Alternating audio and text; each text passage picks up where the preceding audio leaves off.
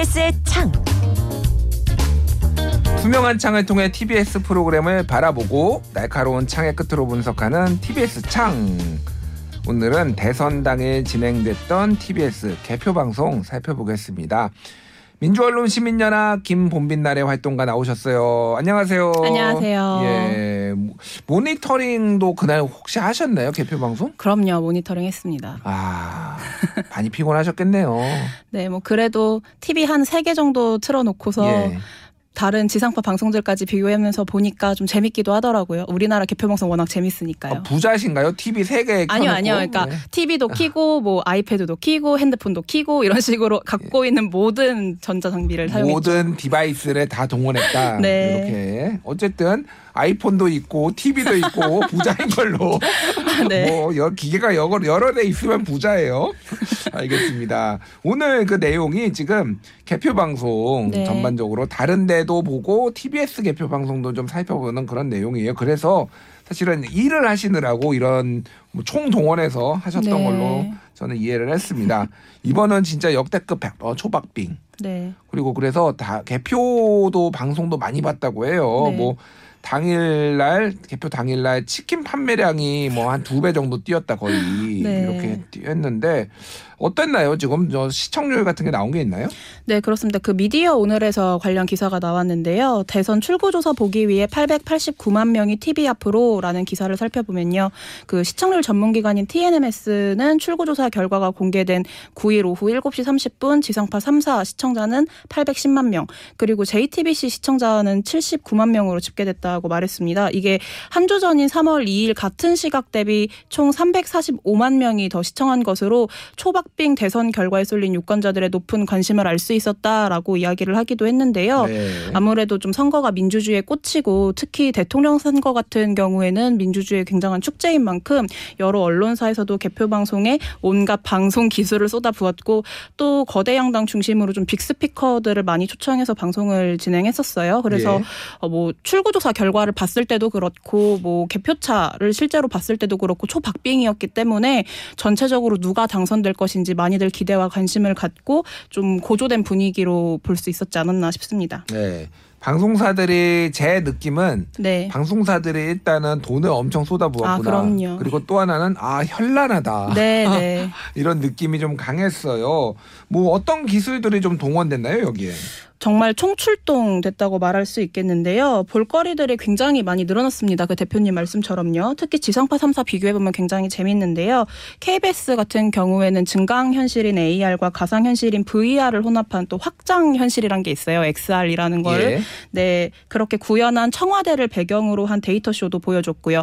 또 국내 최고 높이인 롯데월드 타워를 캔버스 삼아서 그 지역별 개표율을 보여주는 미디어 파사드 쇼를 펼치기도 했습니다. 예. 저는 뭐 개인적으로 눈여겨 봤던 점은 대형 스크린인 일명 K터치로 대선 개표 결과뿐만 아니라 그 출구조사 심층 분석을 전달한 거였는데요. 예. 뭐 예를 들자면 자영업자는 누구를 더 지지하고 있을까, 뭐 비정규직은 누구를 더 지지하고 있을까, 보유 주택 수별로 누구를 더 지지하고 있을까 이런 부분을 좀 잘 보여줬던 것도 개인적으로는 좀 흥미로웠습니다. 예. 그리고 JTBC의 시사 토크쇼 썰전을 인기 프로그램으로 등극시켰던 인물들이자 그 KBS의 저, KBS의 정치합시다 출연진인 유시민 전 노무현 재단 이사장이랑 전원책 변호사 두 패널을 비롯해서 정치 전문가나 여론조사 전문가들이 함께 출연해서 뭐 정치 판세를 분석하기도 했죠. 예, KBS가 돈을 많이 썼다 이렇게 바로 알아들었어요. 네. 자, SBS는 돈 얼마 썼나요 그러면? SBS는 워낙 그래픽 개표 방송으로 인기몰이를 하는 방송사이잖아요. 예. 이번에 선거 방송 어 선거 방송 최초로 주요 후보자들을 3D 스캔해서 촬영했고 또 CG를 활용해서 보셨는지 모르겠는데 그 K-팝 여성 그룹인 에스파의 Next Level 노래에 맞춰 가지고 아. 네, CG로 만들어진 이재명 그리고 윤석열 후보가 디귿 춤을 추기도 하고 디귿자 춤을 췄다고 네. 저도 잠깐 봤는데 아 춤은 안 추- 아니, 물론 그분들이 직접 춤은 아니지만은 네, 네, 네. 춤은 안 CG가 추- 추리. 어, 춤은 안 추시는 걸로 아, 또 앞으로. 그렇게 보셨어요. 아. 근데 이게 굉장히 SNS에서는 굉장한 인기 몰이를 하긴 했었거든요. 그래서 2049 세대에서는 여기 SBS가 시청률 1위를 했다 뭐 이런 보도도 봤어요. 네, 맞습니다. 뭐 어. 돈을 많이 들였다라고 결론 지어볼 수 있는 거겠죠. 예. MBC도 뒤지지 않는데요. MBC 같은 경우에는 그 사내 스튜디오를 높이 7m의 초대형 LED 무대로 꾸며서 데이터 쇼를 보여주기도 했습니다. 알겠습니다. 자, 이번 선거 개표 방송 꼭 칭찬하고 싶은 부분이 있었다고요. 네, 저 지상파 3사 관련해서 좀 얘기를 하고 싶은 것인데요. 그 19대 대선과 달리 모두 수어 통역을 도입했다는 점입니다. 특히 그 MBC 같은 경우에는 개표 이전부터 시작된 선거 방송에서 선거 방송에서도 수어 통역을 제공해서 가장 적, 가장 적극적이었다라고 말할 수 있겠는데요. 이런 부분들을 좀 오늘 이야기하면서 같이 칭찬을 하고 싶었습니다. 예. SBS 같은 경우에는 그 당선 아니 그 후보들이 네. 그 수어 통역 통역 인가 해가 어쨌든 인사 수어로 인사하는 거를 또 따로 촬영을 해가지고 그것도 또 중간 중간 내보내기도 하고 그랬더라고요. 네. 그래서 어떤 장애인 청각 장애인 분들에 대한 그런 배려들 그런 것들이 조금 많이 좋아진 점이 아닌가 생각이 들고요.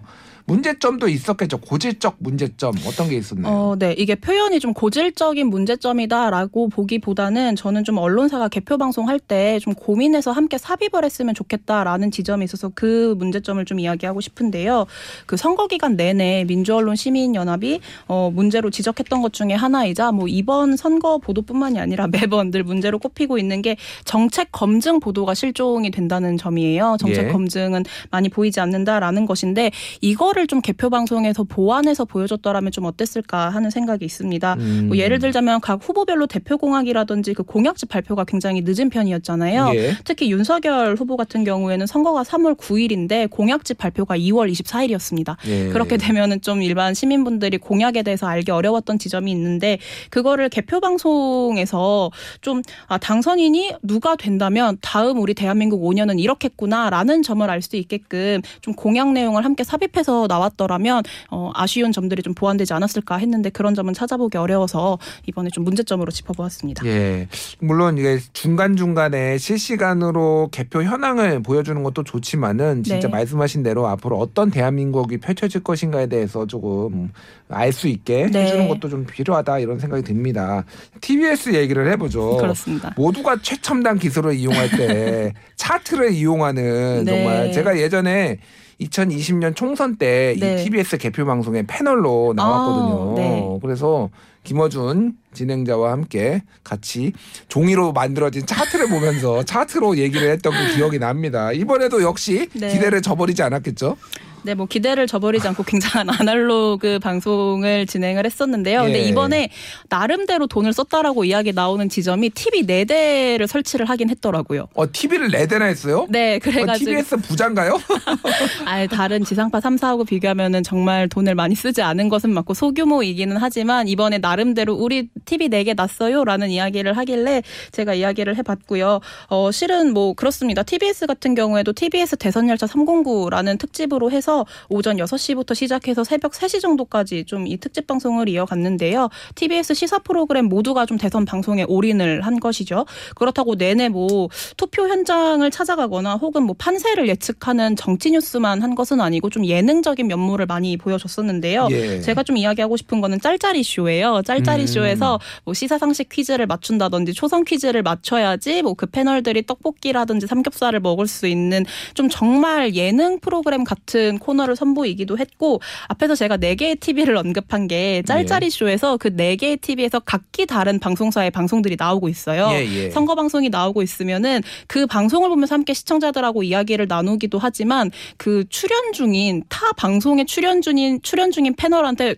급작스럽게 전화를 걸어보는 좀 돌발 행동을 했었는데 박지훈 변호사가 또 했죠. 그거. 네. 박지훈 변호사가 맨날 그런 거에 홍준표 의원한테 갑자기 전화하고. 네, 뭐 그런 모습을 해- 펼쳐서 굉장히 당혹스럽지만 웃음을 자아내는 포인트도 있지 않았나 싶기도 하고요. 예. 그 TBS 대선 열차 309가 가장 공을 들였다라고 생각하는 코너는 그 투표가 마감된 후에 오후 7시부터 시작된 김어준의 개표 공장입니다. 이- 예. 여기에 TBS 시사 프로그램들의 칠연- 진행자들이 어, 총 출동을 했는데요. 누가 나왔는지 간략하게 말씀을 드리자면 김어준의 뉴스 공장의 김어준, 아닌 밤중에 주진우입니다의 주진우, 예. 신장식의 신장개업의 신장식, 음. 그리고 국회 앞 유정다방의 강유정, 짤짤이 쇼의 박지훈 등 그 시사 정치 토크 TBS의 입담꾼들이 총 출동을 한 것이어서요. 그 TBS 시사 방송 즐겨 듣고 보는 시청자분들이 좋아하는 출연진이 최소 한 명은 출연을 했을 테니 음. 굉장히 주목도를 얻었다라고 말할 수 있겠습니다. 일관된 컨셉이죠. 그렇죠. 제가 아까도 말씀드렸지만은 이렇게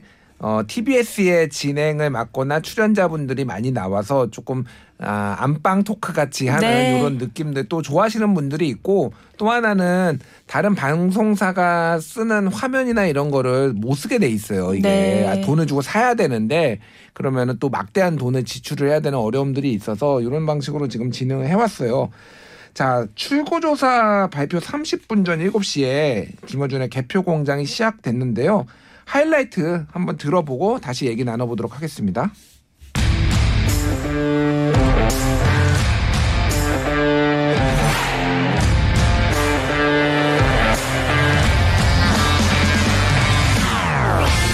제20대 대통령 선거 특집 김어준의 개표 공장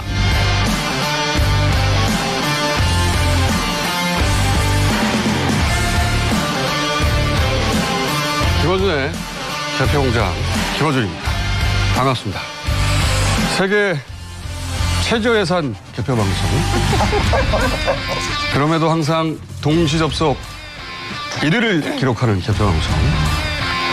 방송 3사가 수십억 예산을 쓸 때 수십만 원으로 해결합니다. 기적의 초저가 방송. 예. 자, 곧 출구조사가 10초 후에 발표가 되니까 저희는 인용을 10분 후부터 할 수 있습니다.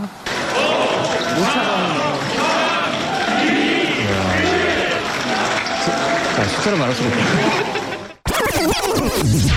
아, 김어준 진행자의 요 표현들이 정말 대단하네요. 세계 최저 예산, 동시 접속 1위, 네. 수십만 원 해결 기적의 초저가 방송. 야 이게 뭐 가장 유니크한 개표 방송이다 이런 얘기도 부제도 달고 그랬는데 어, 뭐 어떻게 보셨습니까 이거? 저는 뭐 방금 유니크하다라고 말씀하셨는데 그게 어떤 의미인지 정말 들으면 10분 이해가 가는 게요. 정말 자유로운 개표 방송이더라고요. 예. 제가 좀 비유를 해보자면 이렇게 말씀을 드리고 싶은데요. 그 다른 지상파라든지 종합편성 채널의 개표 방송을 보고 있으면 아주 값 비싸고 화려한 정찬들이 차려져 있어서 각 잡고 음. 조용하게 식사를 해야 하는 좀 레스토랑에 온 것 같았다면 예. 그 TBS의 이 김호준의 개표 공장은 정말 뭐 올림픽이라든지 월드컵 같은 축제가 열리고 있을 때 다 같이 떠들고 즐기는 분위기에 호프집에 좀 와 있다라는 느낌이 드는 방송이었어요. 예. 그래가지고 저는 보면서 좀 즐겁기도 했지만 한편으로는 아 이 개표 방송은 호불호가 정말 굉장할 수 있겠다라는 생각이 들었는데 요. 예. 이게 앞에서 잠깐 이야기가 나왔지만 좀 그 수억을 들였을 타 방송사의 개표 방송 퍼포먼스하고 비교하면은 소규모인데다가 정말 출연진들의 말로만 가득 채워진 아날로그 방송이었기 때문에 뭐 이게 더 좋을지 나쁠지는 시청자들의 개별 판단이겠지만 그 뭐 뭔가 판세를 보고 바로바로 개표 차랑 거- 그런 걸 알 수 있기에는 조금 아쉬운 지점도 있지 않을까라는 음. 생각이 있습니다. 아무래도 이 어, 김어준의 뉴스 공장의 열성 팬들 지지자분들이 많이 보고 그러다 보니까 좀 더 그분들이 익숙한 패널들도 많이 나오고 그렇죠. 좀 그런 편안한 분위기가 조금 장점인 것 같은데 예를 들면은 아무래도 이 김어준의 뉴스 공장을 좋아하지 않는 분들은 보기에 좀 껄끄러울 수도 있는데 그런 분들은 그냥 다른 방송 가서 보시면 돼요 사실은 차별성이 분명했다라는 예, 건 확인할 예, 수 있는 거죠. 그러니까요. 네. 뭐 축구 해설가 스타일리스트 이런 분들도 오셨죠 예전에도 저 왔을 때도 그때도 나오셨어요 아, 이분들. 그래요? 예. 아, 저는 좀 신기하긴 했어요. 왜냐면 우리가 일반적으로 정치 시사 프로그램에 나오는 패널로 축구 해설가라든지 스타일리스트 분들을 좀 부르진 않으니까 음. 어, 굉장히 저는 색다르게 느껴졌었는데요. 어, 이게 저는 특히 축구 해설가 같은 분들이 좀 어떻게 정치를 진단하고 판단하고 분석하는 역할 만 하는 것이 아니라 정말 순수하게 시민의 입장에서 궁금할 수 있는 질문들을 던지는 역할을 하셨거든요. 예. 뭐 예를 들면은 여론조사가 이렇게 틀릴 수도 있냐라든지 음. 혹은 뭐 지상파 3사랑 JTBC의 출구조사 결과가 다른데 그럼 한쪽은 뭐 지는 거냐 이런 질문을 전 정말 순수하게 던질 수 있다고 생각하는데 예. 그런 부분을 직접 해주는 역할도 했고요. 저도 또 하나는 어 재밌었던 게 그 윤혜미 스타일리스트가 출연을 하셨는데 복장을 통해서 정치인의 이미지 라든지 메시지에 대해서 어떻게 해석을 해볼 수 있느냐라는 이야기를 해주시기도 했고 신지영 교수 그 언어학자인 신지영 교수가 나와서는 TV 토론을 통해서 봤을 때 대선 후보들의 언어 습관이라든지 뭐 토론이 어떻게 흘러갔는지 분석하는 것 등등도 어 개표 관련해 가지고 판세 분석만 하는 것이 아니라 20대 대선 기간 자체를 좀 돌아보는 재미를 제공하지도 않았나라고 생각합니다. 예. 뭐 한준희 축구 해설가, 박동희 야구 전문 기자, 김영대 음악 평론가, 개그맨 MC 장원, 윤혜미 스타일리스트 이런 분들이 나왔는데 예, 진짜 다른 데서는 절대 볼 수 없는 네. 아, 독특한 유니크한 그런 방송이 아니었나 봅니다. 15만 명 정도 동시 접촉자 유튜브 기준으로 올렸다고 하는데 이게 아마 1등 아닌가요? 어, 1등은 아니고 실은 MBC라든지 KBS 같은 경우가 더 유튜브나 시청률 측면에선 더 높았어요. 아, 그래요. 네, 그래서 근데 이제 또 TBS 그 개표 공장 듣다 보면 그 얘기 하거든요. 너무 치사하다. 왜냐면은 하나의 채널로만 송출을 한 게 아니라 MBC 같은 경우도 그렇고 SBS나 다들 한 세 개 이상 정도의 유튜브 채널 같은 거를 통해서 동시 접속자들을 그때 모아 가지고 합산해서 나온 결과였거든요. 아, 합산 결과군요. 네, 네. 그렇지만 뭐 TBS도 15만 명이 면은 뭐 음. 대단한 시- 접, 동시 접속자 아니, 수가 몰랐다고 김어준 씨 얘기처럼. 치사하네요. 여기는 하나 사고 여기는 1대 3으로 싸우면은 그거 네. 안 되지. 어. 뭐 그럼에도 흥행은 했다라고 말할 수 있겠죠. 음, 알겠습니다. 자, 김어준 씨가 이재명 후보를 공개 지지했다라는 논란이 좀 있었어요, 이전에. 네. 그래서 개표 방송을 진행해도 되는지 방송 전부터도 또 논란도 있었고요. 네. 그래서 선거방송 심의위원회에서 제재 심의 과정 중이었다 이런 소식을 저도 봤는데 이거는 좀 어떻게 봐야 될까요? 일단은 어떤 과정에서 지지 선언으로 추정되는 발언이 나왔는지를 좀 설명을 해주시죠. 네, 먼저 말씀을 드리자면 작년 10월에 개인 유튜브 채널인 김어준의 다스베이다에서 이재명 후보를 두고 이런 발언을 한 것인데요. 자기 실력으로 돌파한 사람의 길은 어렵고 외롭지만 있긴 있다. 그런데 그 길로 대선 후보까지 가는 사람은 극히 드물고 음. 귀하고 거의 없다. 그래서 이재명이 우리 사회의 플랫폼이 될 자격이 있다. 혼자서 여기까지 온 사람이다. 이제 당신들이 좀 도와줘야 한다라고 발언을 한 것인데 이게 뭐 김어준 진행자가 직접적으로 지지한 발언은 아니지만 좀 앞뒤 맥락을 살펴보면 충분히 특정 후보의 지지 발언으로 볼 수 있는 지점이지 않나 싶습니다. 이재명 지지해라고 한 건 아니지만은 여러분이 도와줘야 된다. 장점을 얘기하면서 요게 이제 지지로 충분히 보일 수 있는 여지가 네. 있다라는 거. 요거는 뭐 이제 서로 바라보는 관점에 따라서 좀 다를 수는 있는데 어쨌든 이런 발언이 있었고. 근데 이게 이제 문제는 유튜브잖아요. 네. 일단 유튜브 같은 경우에는 이것에 대해서 방송법의 심의를 받지는 않거든요. 네. 그러니까 이거를 좀 다좀 이것까지 규제를 해야 되느냐 뭐 이런 주장도 있고 아니다 다 규제해야지 이런 주장도 있어요. 어떻게 보세요? 음. 어, 저 같은 경우에는 우선 먼저 밝힐 건지 이건 민원련 절대 공식 입장 아니고 저 개인적으로 생각했을 때 그렇군요. 네. 항상 뭐그 여기 그 신문사 네. 외부 피칭 칼럼도 이 외부 피칭의 칼럼은 본사의 공식적인 입장과는 네. 뭐 이런 얘기를 씁니다. 안전장치로 하는데 어쨌든 한번 들어볼게요. 네, 예. 네. 어, 저는 개인적으로 김어준 진행자가 한 발언이 이재명 후보의 지지 발언으로 보인다라고 생각을 하고 그런 음. 점에서 선거방송 심의에 관한 특별 규정 제21조 3항이라는 법을 어겼다고 봅니다. 예. TBS가 그럼에도 선거 기간 라디오 진행을 유지한 것에 대해서는 어, 저는 충분히 좀 비판받을 수 있는 지점이 있다라고 생각을 하는데요. 예로 좀 비교를 해보자면 그 불교 방송 BBS에서 라디오를 진행하던 김은국 씨 같은 경우에는 음. 국민의힘 윤석열 후보를 지지한다라는 이유로 선거 유세 현장을 찾아다니면서 이제 지지하기 위해서 좀 한 달 휴가를 내기도 했었어요. 아, 예. 네, 좀 이런 부분을 비교해서 볼 수 있을 것 같은데 제가 지금 진행자분의 말씀에 동의를 하는 부분이 뭐가 있냐면 어 저는 비판은 할 수 있다고 보지만 좀 본질적인 질문을 우리 사회에 던지고 좀 함께 이야기를 해봐야 된다라고 생각하는 지점이 있거든요. 음. 그게 뭐, 어, 이거를 뭐 김어준 진행자면 국한시켜서 말하는 게 아니라 저는 좀 넓게 언론인으로 잡아서 이야기를 하고 싶은데 지금 저희가 이야기하고 있는 이 선거방송 심의에 관한 특별규정 제21조 3항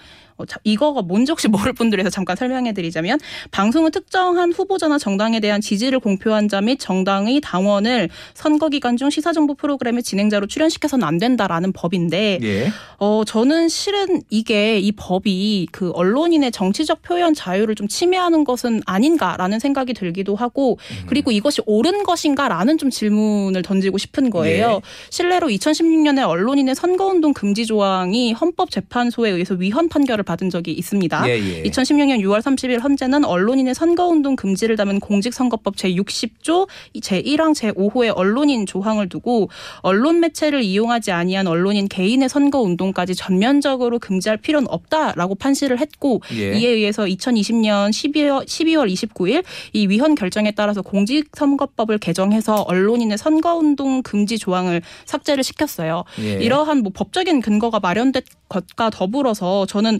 언론인들 분명히 각자가 지지하는 정당이 있을 수 있고 본인이 이상향으로 보는 정치의 방향이 있다라는 생각이 드는데 뭐 그 모든 것을 감추고 기계적인 균형을 맞추는 게 절대적으로 오- 옳은 것인가에 음. 대해서 좀 의문이 있는 것이거든요. 예, 예. 이게 객관성이라는 외피를 갖춘 사실의 단순 나열이 오히려 진실로 가는데 조금 어려움이 있지 않나라는 음. 생각이 들기도 하고 더불어서 개인의 공간에서 이뤄진 정치적 발언을 공적 영역으로 가져와서 규제했을 때 문제점은 없는지 또 좀 같이 살펴봐야 한다라는 생각이 들어서 알겠습니다. 네 이런 예. 질문은 좀 사회가 같이 고민해 봐야 한다고 생각합니다. 그러니까 쉽게 얘기하면은 저 진행자 저 방송이 어느 편인지 대충 다 아는데 지지 선언을 했느냐 안 했느냐를 가지고 이거를 판단하는 게 맞느냐 뭐 요렇게 좀 저는 이해를 했어요. 저도 그 문제점에 대해서는 충분히 공감을 하고요. 네. 이게 이 문제가 지금 다음 주에 선거방송심의위원회가 열려서 어떻게 처리할지를 지금 논의를 한다고 합니다. 네. TBS의 입장도 그때 명확하게 나올 것 같은데 또 그 소식은 추후에 저희가 전달을 해드리도록 하겠습니다. 오늘 이야기 이 정도로 정리를 하겠습니다. 지금까지 민월령 김봄빛날의 활동가와 함께했습니다. 감사합니다. 감사합니다.